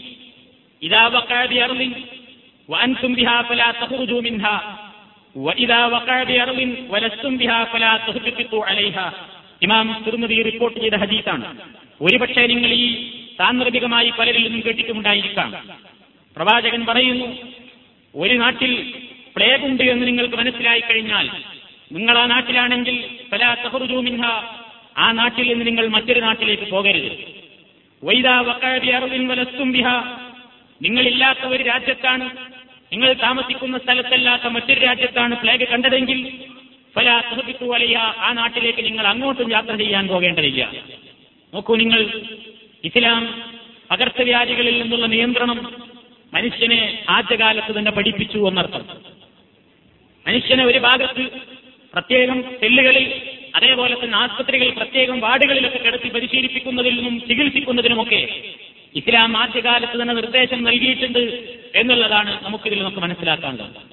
ഇങ്ങനെയൊക്കെ എല്ലാം ശ്രദ്ധിക്കാനും വൃത്തിയുടെയും അതേപോലെ തന്നെ പരസ്പരമുള്ള ഇടപഴക്കത്തിന്റെയും സഹവാസത്തിന്റെയും ഒക്കെ മേഖലയിൽ വളരെ സൂക്ഷിക്കുവാനും പഠിപ്പിച്ച ഇസ്ലാം ഇങ്ങനെയൊക്കെ ആയിരുന്നാലും രോഗം വരില്ല എന്നാർക്കും ഗ്യാരണ്ടി ഒന്നും കൊടുത്തിട്ടില്ല രോഗം മനുഷ്യ സഹജമാണ് ഇങ്ങനെയൊക്കെ ശ്രദ്ധിച്ചാലും രോഗം വന്നു ഭവിച്ചേക്കും ഒരു പരീക്ഷണമാണ് രോഗം പടച്ചതം വരാൻ പറഞ്ഞിട്ടുണ്ട് വലനബുലുവന്നക്കും ബിശൈഇൻ മിനൽ ഖൗഫി വൽ ജൂഇ ونقص من الأموال والأنفس والثمرات وبشر الصابرين الذين إذا أصابتهم مصيبة قالوا إنا لله وإنا إليه راجعون أولئك عليهم صلوات من ربهم ورحمة وأولئك هم المهتدون ولنبلونكم നിശ്ചയമായും നിങ്ങൾ നാം പരീക്ഷിക്കുക തന്നെ ചെയ്യും വിഷയിമിനൽ ഖൗഫി വൽ ജൂഴി ഭയം വന്നുകൊണ്ട് പരീക്ഷിക്കും വിശപ്പ് കൊണ്ട് പരീക്ഷിക്കും വനക്കസിമ്മിനൽ അംവാലി സാമ്പത്തിക ശേഷം കൊണ്ട് പരീക്ഷിക്കും വല്ലംകുത്തി ശാരീരികമായിട്ടുണ്ടാകുന്ന ന്യൂനതകളിലൂടെയും അള്ളാഹു നിങ്ങളെ പരീക്ഷിക്കും. അത് മരണമുഖേനയാവാം ശരീരത്തിലുണ്ടാകാവുന്ന രോഗങ്ങളിലൂടെയാവാം ഏത് വിധത്തിലായിരുന്നാലും ഒരു പരീക്ഷണമായി മനുഷ്യരിൽ രോഗങ്ങൾ ഉണ്ടായേക്കും അങ്ങനെ ഒരു മനുഷ്യൻ രോഗബാധിതനായി കഴിഞ്ഞാൽ ഇങ്ങനെയൊക്കെ ആരോഗ്യ സംരക്ഷണത്തിനുള്ള നിയമങ്ങൾ കാത്തു കഴിഞ്ഞാലും പടച്ചുതമ്പുരാൻ ഉദ്ദേശിക്കുന്നവരിൽ എത്ര തന്നെയായിരുന്നാലും രോഗങ്ങൾ ഉണ്ടാകും രോഗമുണ്ടായിക്കഴിഞ്ഞാൽ മനുഷ്യനോട് ഇസ്ലാം പറയുന്നത് അള്ളാന്റെ കല ആണെന്ന് പറഞ്ഞ് ഭാഗത്ത് ഇരിക്കാനല്ല. എനിക്ക് അസുഖം ഉണ്ടായി അത് പുരാൻ തീരുമാനിച്ചതായി ഇനി പടച്ചവൻ തന്നതല്ലേ? പടച്ചവൻ തന്നെ മാറ്റട്ടെ. ഒന്നും ചെയ്യേണ്ടതില്ല. ഞാൻ ഒന്നും ചെയ്തിട്ടില്ലല്ലോ അസുഖം വന്നത്. അപ്പൊ പിന്നെ അസുഖം പോകാനും ഒന്നും ചെയ്യേണ്ടതില്ല. എന്ന് വിചാരിച്ച് ഇങ്ങനെ തവക്കിലാക്കി വീടടച്ചൊരു ഭാഗത്ത് അങ്ങനെ ഇരിക്കാനല്ല ഇസ്ലാം മുസ്ലിമിനോട് പറയുന്നത്. നേരെ മറിച്ച് പടച്ചവൻ പുരാൻ പറയുന്നു സദാവു ചികിത്സിക്കുകയും നിങ്ങൾ ചികിത്സിക്കുക. കാരണം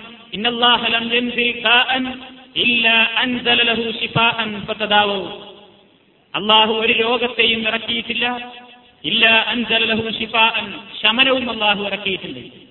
രോഗം പടച്ചവൻ നിശ്ചയിച്ചിട്ടുണ്ടെങ്കിൽ ആ രോഗത്തിനുള്ള ഔഷധവും അള്ളാഹു താൽ നിശ്ചയിച്ചിട്ടുണ്ട്. ഫത്തദാവു അതുകൊണ്ട് നിങ്ങൾ ചികിത്സിക്കുകയെന്ന് പറഞ്ഞു. മാ അൻസലല്ലാഹു ഇല്ല അൻസലഹു ഷിഫാൻ ഒരു രോഗത്തെയും ശമനം ഇറക്കിയിട്ടില്ലാതെ അള്ളാഹു താല ഒരു രോഗത്തെയും ഇറക്കിയിട്ടില്ല അവ നമുക്ക് സംശയം ഉണ്ടാകും. ഇന്നത്തെ കാലത്ത് എത്രയോ മരുന്നില്ലാത്ത രോഗങ്ങളില്ലേ ആധുനിക മനുഷ്യ മനസ്സിന് സ്വസ്ഥത നഷ്ടപ്പെടുത്തുന്ന ഏറ്റവും ക്രൂരമായ മാറാവ്യാധികൾ ഇന്ന് ഈ സമൂഹത്തിൽ പ്രത്യക്ഷപ്പെട്ടുകൊണ്ടിരിക്കുകയാണ്. എയ്ഡ്സും അതേപോലെ തന്നെ നമ്മുടെ നാട്ടിലുള്ള പല രൂപത്തിലുള്ള അസുഖങ്ങളുമൊക്കെ ക്യാൻസർ ഇന്നും ചികിത്സയില്ല എന്ന് പറഞ്ഞുകൊണ്ട് നടക്കുന്ന രോഗമാണ്. അവ എങ്ങനെ പ്രവാചകന്റെ ഹദീസ് ശരിയാവുമെന്ന് നമുക്ക് സംശയം ഉണ്ടാകും ഏത് രോഗത്തിനും മരുന്നുണ്ട് എന്ന് അള്ളാഹു പറയുന്നു. നമ്മൾക്ക് ചില രോഗങ്ങൾക്ക് മരുന്ന് ഇല്ല എന്നും പറയുന്നു. അവിടെ നമ്മൾ മനസ്സിലാക്കിയിരിക്കേണ്ടത് നേരെ ഏത് രോഗം നിശ്ചയിച്ചിട്ടുണ്ടെങ്കിലും അതിനൊക്കെ അവൻ ഔഷധവും ഇറക്കിയിട്ടുണ്ട്. മനുഷ്യന്റെ കഴിവുകേടാണ് ഇവിടെ പ്രശ്നം. ചില രോഗങ്ങൾക്ക് ഏതൊക്കെ ഔഷധങ്ങളാണെന്ന് മനസ്സിലാക്കുവാൻ മനുഷ്യന് സാധിച്ചില്ല എന്നേ ഉള്ളൂ. ഔഷധമില്ലാത്തത് കൊണ്ടല്ല മനുഷ്യബുദ്ധി അങ്ങോട്ട് എത്തിയിട്ടില്ല എന്നർത്ഥം. പഴയ കാലത്ത് ചികിത്സയില്ല എന്ന് വിചാരിച്ചിരുന്ന ഔഷധമില്ല എന്ന് വിധിയേറ്റ് തള്ളിയിരുന്ന ഒരുപാട് രോഗങ്ങൾക്ക് ഇന്ന് ഡോക്ടർമാര് മരുന്നുകളും അതേപോലെ തന്നെ ചികിത്സകളും നിശ്ചയിച്ച് വിജയപ്രദമായി തന്നെ ചികിത്സിച്ചുകൊണ്ടിരിക്കുകയാണ്. അന്നത്തെ കാലത്തെ ബുദ്ധിക്കത് കണ്ടുപിടിക്കാൻ സാധിച്ചില്ല ഇന്നത്തെ ബുദ്ധിക്കത് മനസ്സിലാക്കാൻ സാധിച്ചു എന്നർത്ഥം. അതേപോലെ തന്നെ ഇന്ന് ചികിത്സയില്ല എന്ന് പറഞ്ഞ് എഴുതിത്തള്ളുന്ന ഒരുപാട് രോഗങ്ങൾക്ക് ഭാവിയിൽ വരാനിരിക്കുന്ന മനുഷ്യരുടെ ബുദ്ധി അതിനുള്ള ചികിത്സാ മാർഗങ്ങൾ കണ്ടെത്തിയേക്കും. അപ്പൊ ഞാൻ പറഞ്ഞു വരുന്നത് അള്ളാഹു എല്ലാത്തിനും ചികിത്സ നിശ്ചയിച്ചിട്ടുണ്ട്. മനുഷ്യന്റെ ബുദ്ധിയുടെ കഴിവുകേട് കൊണ്ടൊരു പക്ഷേ ഇന്ന് കണ്ടുപിടിച്ചില്ലെങ്കിൽ നാളെ അത് കണ്ടുപിടിച്ചേക്കും. പ്രവാചകൻ സല്ലാഹു അലൈഹി വസല്ലം പറഞ്ഞു ലിക്കുല്ലി എല്ലാ അസുഖത്തിനും മരുന്നുണ്ട്. രോഗത്തിനുള്ള ശരിയായ മരുന്ന് കണ്ടുപിടിച്ച് അതുകൊണ്ട് ചികിത്സിച്ചു കഴിഞ്ഞാൽ അള്ളാഹുവിന്റെ അനുമതി പ്രകാരം ആ രോഗം ശിഫയാകും ശമനപ്പെടുമെന്ന് പ്രവാചകൻ അറിയിക്കുകയാണ്. ചികിത്സിക്കുമ്പോൾ ഇസ്ലാം പറഞ്ഞു അസുഖമായി കഴിഞ്ഞാൽ നമ്മൾ ശ്രദ്ധിക്കേണ്ടത് നമ്മൾ ചികിത്സിക്കണം. ചികിത്സിക്കുന്നതോടൊപ്പം ഹറാമ് കൊണ്ട് ചികിത്സിക്കാൻ ഇസ്ലാമിൽ വകുപ്പില്ല എന്ന് മനസ്സിലാക്കാം പ്രവാചകൻ പറഞ്ഞു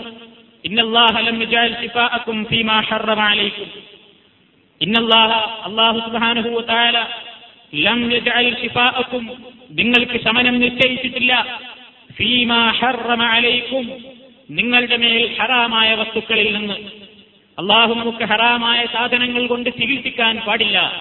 അള്ളാഹു നമുക്ക് ഹറാമാക്കിയ വസ്തുക്കളിൽ ഔഷധമില്ല എന്നുള്ളതാണ് ഇസ്ലാം ഇവിടെ പഠിപ്പിച്ചു തന്നിട്ടുള്ളത്. അപ്പൊ ചികിത്സിക്കുമ്പോൾ ഹലാലായ വസ്തുക്കളിലൂടെ ഇസ്ലാം കാണിച്ചിരുന്ന ആ ലൈനിലൂടെ ഒതുങ്ങി നിന്നുകൊണ്ടുള്ള ചികിത്സാ രീതിയായിരിക്കണം ഒരു മുസ്ലിം ചെയ്യേണ്ടത്.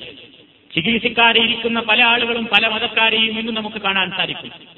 ക്രൈസ്തവ വർഗത്തിൽ ഒരു ഭാഗം ഇന്നും രോഗമായാൽ ചികിത്സിക്കാറില്ലത്രേ. അവർ പറയുന്നത് ദൈവം തന്നതാണ് കർത്താവ് തന്നതാണ് നമ്മളൊന്നും ചെയ്തിട്ടല്ല തന്നത്.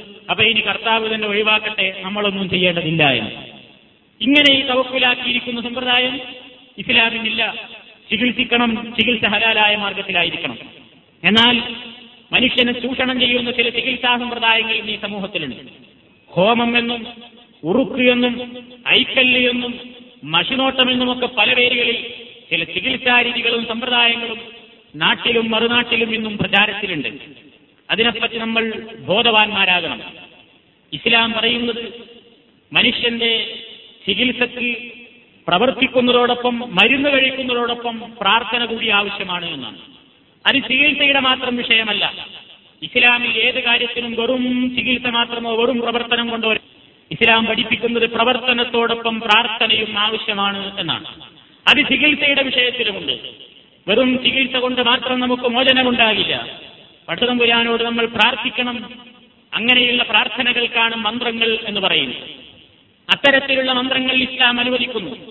രോഗിയുടെ അടുക്കൽ പോയാൽ ഏതൊക്കെ പ്രാർത്ഥനകൾ പ്രാർത്ഥിക്കണമെന്ന് രോഗിയെ സന്ദർശിക്കുമ്പോഴുള്ള മര്യാദകളെപ്പറ്റി പറയുന്ന ദിവസം നിങ്ങളെ കേൾപ്പിക്കുന്നതാണ്. ഇന്ന് ഞാൻ ആ വിഷയത്തിലേക്ക് പ്രവേശിക്കുന്നില്ല. പ്രവാചകൻ പറഞ്ഞ ഒരു കാര്യം ഓർമ്മപ്പെടുത്തുകയാണ്. മന്ത്രവാദം വാദം പിടിച്ച മന്ത്രം ഇസ്ലാമിലില്ല ഇസ്ലാമിൽ വാദം പിടിക്കാത്ത നല്ല മന്ത്രം. അതെന്താണ്? ചുരുക്ക് കലരാത്ത മന്ത്രം. നബിസല്ലാഹു അലൈവല്ലം പറഞ്ഞു എഴുതി കെട്ടുന്ന സമ്പ്രദായം മൻ സമീമത്തൻ അശ്രക്ക. രോഗശമനത്തിന് വേണ്ടി എഴുതി കെട്ടുന്ന ഐക്കൽ എഴുതി കെട്ടുന്ന സമ്പ്രദായമുണ്ടല്ലോ അത് ചുരുക്കാണ് എന്ന് പ്രവാചകൻ പറഞ്ഞു. ഇന്നും പല ആൾക്കാരുടെയും അരയിൽ തപ്പി നോക്കിയാൽ കാണാൻ സാധിക്കും മൈക്കലിന്റെ കൂട്. നമ്മുടെ നാട്ടിൽ പോയാൽ കാര്യമായിട്ട് ആൾക്കാർക്ക് പണി എന്താണ്? ചെമ്പിന്റെയോ അല്ലെങ്കിൽ ഈയത്തിന്റെയോ എന്തെങ്കിലും ഒരു കൂടുണ്ടാക്കും. ആ കൂട്ടിൽ ആരെങ്കിലും എഴുതി കൊടുത്ത നാല് കല്ലി വരച്ച് അതിൽ ചില അക്കങ്ങളും അക്ഷരങ്ങളും ഒക്കെ വരച്ചിട്ടുണ്ടാകും. അത് ചുരുട്ടിയുണ്ടാക്കി ഐക്കല്ലാക്കി അരയിലും അതേപോലെ തന്നെ കൈത്തണ്ടയിലും തോൾക്കൈയിലും കഴുത്തിലുമൊക്കെ കെട്ടിത്തൂക്കുന്ന സമ്പ്രദായം സമൂഹത്തിൽ നിന്നും നിലനിൽക്കുകയാണ്. കരടിയുടെ രോമം നമ്മുടെ നാട്ടിൽ കാണാറുള്ള ഒരു അന്ധവിശ്വാസമാണ്. കരടി എന്ന് പറയുന്ന പാവം ജന്തു. ആ ജന്തുവിനെ കൊണ്ട് മന്ത്രിപ്പിക്കുന്ന ഐക്കല്ല് കരടിയുടെ രോമം എടുത്ത് പിരിച്ചുണ്ടാക്കി അതൊരു ഐക്കല്ലാക്കിയിരിക്കുകയാണ് എന്നിട്ട് കരടിയെ പിന്നിൽ നിന്നൊരു കുത്തുമ്പോൾ കരടി ഇങ്ങനെ വായ തുറക്കും. അപ്പൊ കരടി ഊതിയാണ് എന്നിട്ട് കരടി ഉണ്ടാക്കി അയക്കല്ലെന്നും പറഞ്ഞ് രണ്ട് രൂപക്കും ആറ് രൂപക്കും പത്ത് രൂപക്കൊക്കെ മനുഷ്യന്റെ ഈമാനിനെ ചൂഷണം ചെയ്യുന്ന ആളുകൾ വിൽപ്പന നടത്തിക്കൊണ്ടിരിക്കുകയാണ് നമ്മുടെ കേരളത്തിൽ അങ്ങനെ പല സ്ഥലങ്ങളിൽ നിന്നും വിൽക്കപ്പെടുന്ന ഐക്കല്ലുകളുണ്ട് ഏർവാടിയിൽ നിന്ന് വിതരണം ചെയ്യുന്ന പ്രത്യേക ഐക്കല്ലുകളുണ്ട് അജ്മീറിൽ നിന്ന് വിതരണം നടത്തുന്ന പ്രത്യേക ഐക്കല്ലുകളുണ്ട് അനസുൽത്താൻ ഇബ്രാഹിം ബാദിഷ എന്നാണ് ഏർവാടിയിൽ നിന്ന് വിതരണം ചെയ്യുന്ന ഐക്കല്ലൊരുക്കെ പൊളിച്ചു നോക്കിയപ്പോൾ അതിന്റെ കണ്ടത്. ഏർവാടിയിൽ നിന്ന് വിതരണം നടത്തുന്ന ഐക്കല്ല് പൊളിച്ചു നോക്കിയ പൊളിക്കാൻ ആർക്കും ധൈര്യം ഉണ്ടാവില്ല. അത്രയുള്ളൂ നമ്മളെ ഈമാൻ. പൊളിച്ചു നോക്കുമ്പോ അന സുൽത്താൻ ഇബ്രാഹിം ബാദിഷ ഞാൻ സുൽത്താൻ ഇബ്രാഹിം ബാദിഷയാകുന്നു ആ പേരെഴുതി കെട്ടിയാൽ പിന്നെ ഒരാപത്തും ഒരു രോഗവും ഒരു അസുഖമൊന്നും വരില്ല എന്നാണ് മനുഷ്യന്റെ വിശ്വാസം. ഇസ്ലാം പറഞ്ഞു ഈ ധാരണയോടുകൂടി ആരെങ്കിലും എഴുതി കെട്ടിയാൽ ഫഖദ് അശ്രക്ക അവൻ ശുക്കാണ് ചെയ്യുന്നത് എന്ന്. ഒരിക്കൽ ഇമ്രാനബിന് ഹുസൈൻ റളിയല്ലാഹു തആല അൻഹു എന്ന സഹാബി പറയുകയാണ് അന്നൻ നബിയ സല്ലല്ലാഹു അലൈഹി വസല്ലം റആ റജുലൻ ഫി യദിഹി ഹൽഖത്തുൻ മിൻ സുഫർ നബി ഒരാളെ കണ്ടു. ഒരു പുരുഷൻ. അയാളുടെ കൈത്തണ്ടയിൽ ചെമ്പ് കൊണ്ടുള്ള ഒരു വളയം ധരിച്ചിട്ടുണ്ട് അയാൾ. ഫഖാല അപ്പൊ നബി ചോദിച്ചു മാഹാദി ഇതെന്താ? ചോദിച്ചു. കാല അയാൾ പറഞ്ഞു മിനൽ വാഹിനത്തിൽ എന്റെ ശരീരത്തിൽ ചില ദുർബലതകൾ ഉണ്ടാകാറുണ്ട്. എനിക്ക് ചില വിഷമങ്ങൾ ഉണ്ടാകാറുണ്ട്. അതില്ലാതിരിക്കാനാണ് ഞാൻ ഈ വള ധരിച്ചിട്ടുള്ളത് എന്ന് പറഞ്ഞു. ഫക്കാലാത്ത നബി എന്താ പറഞ്ഞത് ഇന്ത്യഹ എടുത്ത് നീക്കടോ അത്. കൈനഹാലില്ലാവഹന നീ അത് ധരിക്കുന്നിടത്തോളം നിനക്ക് ദുർബലതയല്ലാതെ ദൗർബല്യമല്ലാതെ അത് വർദ്ധിപ്പിക്കുകയില്ല. മാത്രമല്ല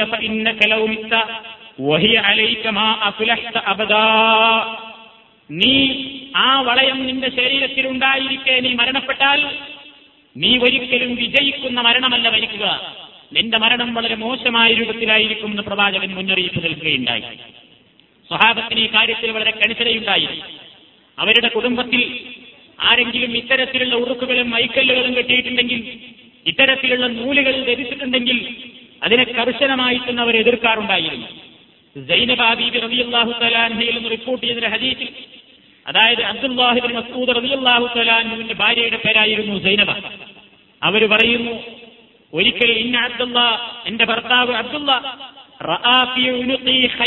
എന്റെ കഴുത്തിൽ ഒരു നൂൽ കണ്ടു. ഒരിക്കൽ അബ്ദുള്ള കയറി വന്നപ്പോ എന്റെ കഴുത്തിൽ ഞാനൊരു നൂൽ ധരിച്ചിരുന്നത് കണ്ടു അവർ ഫക്കാല അബ്ദുള്ള ചോദിച്ചു എന്നോട് മാഹാദ എന്താണിത്? എന്ന് ചോദിച്ചു. ഒൽത്തു ഞാൻ പറഞ്ഞു ഫീഹി. എനിക്ക് മന്ത്രിച്ചു തന്നൊരു നൂലാണിത് അതാണ് ഞാൻ കെട്ടിയിട്ടുള്ളത് എന്ന് പറഞ്ഞു. കാലത്ത് അങ്ങനെ സൈനബാബി പറയുന്നു അബ്ദുല്ലാഹിബിൻ മസൂദ് റളിയല്ലാഹു തആല എന്റെ ഭാര്യയുടെ കഴുത്തിൽ കിടക്കുന്ന ആ നൂൽ പിടിച്ച് പൊട്ടിച്ചെറിഞ്ഞിട്ട് പറഞ്ഞു അൻതും ആലു അബ്ദുള്ള അഗ്നിയാവു അനുശ്വർക്കി അബ്ദുള്ളയുടെ കുടുംബം പടച്ചതമ്പുരാനിൽ ശിർക്ക് വെക്കുന്നതിൽ നിന്ന് മോക്ഷം നേടേണ്ടവരാണ്. അവർക്ക് ഇതിന്റെ ആവശ്യമില്ല എന്ന് പറഞ്ഞ് അവരുടെ കഴുത്തിൽ നിന്ന് ആ നൂൽ പറിച്ചെറിഞ്ഞുവെന്ന് ഹദീസിൽ നമുക്ക് കാണാൻ സാധിക്കുന്നു. നോക്കൂ നിങ്ങൾ ഇത്രയൊക്കെ ഈ വിഷയത്തിൽ പ്രവാചകനിൽ നിന്ന് ദീൻ മനസ്സിലാക്കിയ സഹാബത്തിന് നിഷ്ഠയുണ്ടായിരുന്നു. ഇസ്ലാം പഠിപ്പിക്കുന്ന മന്ത്രങ്ങൾ അതിൽ തീർത്തു കലരാത്തതാണ് മറ്റൊരാളുടെ പേരെഴുതി കെട്ടുന്ന സമ്പ്രദായമല്ല. അള്ളാഹുവിനോടുള്ള തേട്ടം പടച്ചവനെ എന്റെ രോഗം സുഖപ്പെടുത്തേണമേ എന്നുള്ള പ്രാർത്ഥന അതാണ് രോഗികൾക്ക് വേണ്ടിയുള്ള ഇസ്ലാം അനുവദിച്ചിട്ടുള്ള മന്ത്രം. പരിശുദ്ധ ഖുർആൻ നമുക്ക് പാരായണം ചെയ്യാവുന്നതാണ് രോഗശമനത്തിന് വേണ്ടി. സൂറത്തുൽ ഫാത്തിഹ പാരായണം ചെയ്യാവുന്നതാണ്. ആയത്തിൽ കുറിച്ച് പാരായണം ചെയ്യാവുന്നതാണ്. സൂറത്ത് കുൽഹു അള്ളാഹു അഹദ് എന്നും നാസും പാരായണം ചെയ്യാവുന്നതാണ്. എന്നാൽ മുഹീദ്ദീഷയുടെ പേരെഴുതി കെട്ടിയതും ബദരീകരുടെ പേരെഴുതി കെട്ടിയതും അതേപോലെ തന്നെ അജ്മീർ ഹാജയുടെയും ഇബ്രാഹിം ബാദിഷയുടെയും പേരെഴുതി കെട്ടിയതും ഒക്കെ ധരിച്ചുകൊണ്ട് നടന്ന് തന്റെ പനിയും അതേപോലെ തന്നെ അപസ്മാരവും ഹിസ്റ്റീരിയയും പോലെയുള്ള എല്ലാ അസുഖങ്ങളും എല്ലാ ചൈത്താനിയത്തും ഇതുകൊണ്ട് മാറുമെന്ന് വിശ്വസിച്ചാൽ അത് ഇസ്ലാം പഠിപ്പിക്കുന്ന ശരിയായ ചികിത്സാ സമ്പ്രദായമല്ല. ചികിത്സിക്കുമ്പോൾ ഹലാൽ കൊണ്ട് മാത്രമേ ചികിത്സിക്കാവൂ.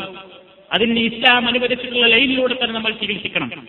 അതല്ലെങ്കിൽ ഒരുപക്ഷെ പല ആളുകൾക്കും പലതും പറയാനുണ്ടാകും. അത് കെട്ടിയിട്ടും രോഗം മാറിയല്ലോ. അല്ലെങ്കിൽ ഇന്ന ഭാഗത്തേക്ക് പോയിട്ടും രോഗം മാറിയല്ലോ. അല്ലെങ്കിൽ ഗുരുവായൂരിലെ അല്ലെങ്കിൽ വേറെ ഏതെങ്കിലും സ്ഥലത്തുനിന്ന് കൊണ്ടുവന്ന് ഭസ്മം കഴിച്ചിട്ട് അസുഖം മാറിയല്ലോ. അസുഖം മാറിയോ മാറിയിട്ടില്ലേ എന്നുള്ളതല്ല ഇവിടെ പ്രശ്നം.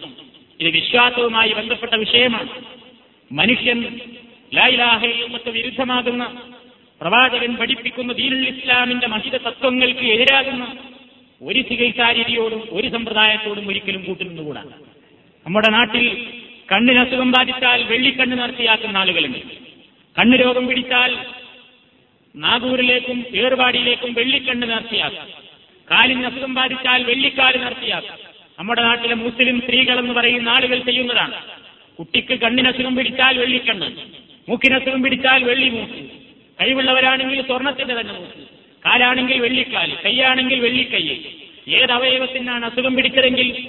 അതിന്റെ രൂപത്തിൽ വസ്തുക്കൾ ഉണ്ടാക്കി ലോഹങ്ങൾ കൊണ്ടുള്ള വസ്തുക്കൾ ഉണ്ടാക്കി മക്ബറകളിലേക്കും ദർഗകളിലേക്കും നേർച്ചകൾ നേർന്നുകൊണ്ട് രോഗശമനത്തെ പ്രതീക്ഷിച്ചുകൊണ്ടിരിക്കുന്ന ഖേദകരമായ അവസ്ഥ മുസ്ലിം കേരളത്തിൽ നിന്നും നിലനിൽക്കുന്നു.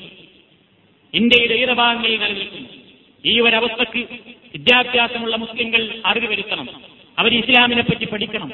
ചികിത്സ എങ്ങനെയാണെങ്കിൽ യഥാർത്ഥമായ രൂപത്തിൽ അവരത് നിർവഹിക്കുവാൻ തയ്യാറാകേണ്ടതുണ്ട്. ഇങ്ങനെ രോഗം വന്നു കഴിഞ്ഞാൽ വരാതിരിക്കുവാൻ വേണ്ട കാര്യങ്ങൾ എടുക്കുന്നതോടൊപ്പം ഇസ്ലാം രോഗം വന്നു കഴിഞ്ഞാൽ ചികിത്സിക്കാനും അത് ഹലാലായ മാർഗത്തിലൂടെ ആകുവാനും ഹറാമുകൊണ്ട് ചെയ്യാതിരിക്കുവാനും കൽപ്പിക്കുന്നു. ഇത്രയും കാര്യങ്ങളാണ് ഇന്ന് ആ വിഷയത്തിൽ നിങ്ങളെ കൽപ്പിക്കാൻ ഉദ്ദേശിക്കുന്നത്. ഇൻഷാല്ല തുടർന്നുള്ള ദിവസങ്ങളിൽ ഇതുമായി ബന്ധപ്പെട്ട മറ്റനേകം വിഷയങ്ങൾ നമുക്ക് ചർച്ച ചെയ്യാനാണ് നിങ്ങൾക്കുണ്ടായേക്കാവുന്ന സംശയങ്ങൾ നിങ്ങൾക്ക് കാലയെത്തിച്ച് ഏൽപ്പിക്കാവുന്നതാണ്. അങ്ങനെ ഈ വിഷയത്തിലുള്ള തെറ്റിദ്ധാരണകൾ മാറ്റി വെറും ധാരണകളും അനാചാരങ്ങളിൽ നിന്ന് മാറി ആചാരങ്ങളും അന്ധവിശ്വാസങ്ങളിൽ നിന്ന് മാറി ശരിയായ വിശ്വാസങ്ങളുമാക്കി തീർക്കുവാൻ നിങ്ങൾ ശ്രമിക്കേണ്ടതുണ്ട് സർവശക്തനായ തമ്പുരാൻ നമ്മുടെ പ്രവർത്തനങ്ങൾ സ്വീകരിക്കുകയും ശരിയായ വിശ്വാസത്തിന്റെയും ആചാരത്തിന്റെയും കർമ്മങ്ങളുടെയും പിന്നാലെ പോകുന്ന ഭക്തജനങ്ങളിൽ നമ്മൾ ഉൾപ്പെടുത്തുകയും ചെയ്യുമാറാകട്ടെ اللهم ربنا تقبل منا انك انت السميع العليم ربنا آتنا في الدنيا حسنة وفي الآخرة حسنة وقنا عذاب النار والحمد لله رب العالمين السلام عليكم ورحمة الله وبركاته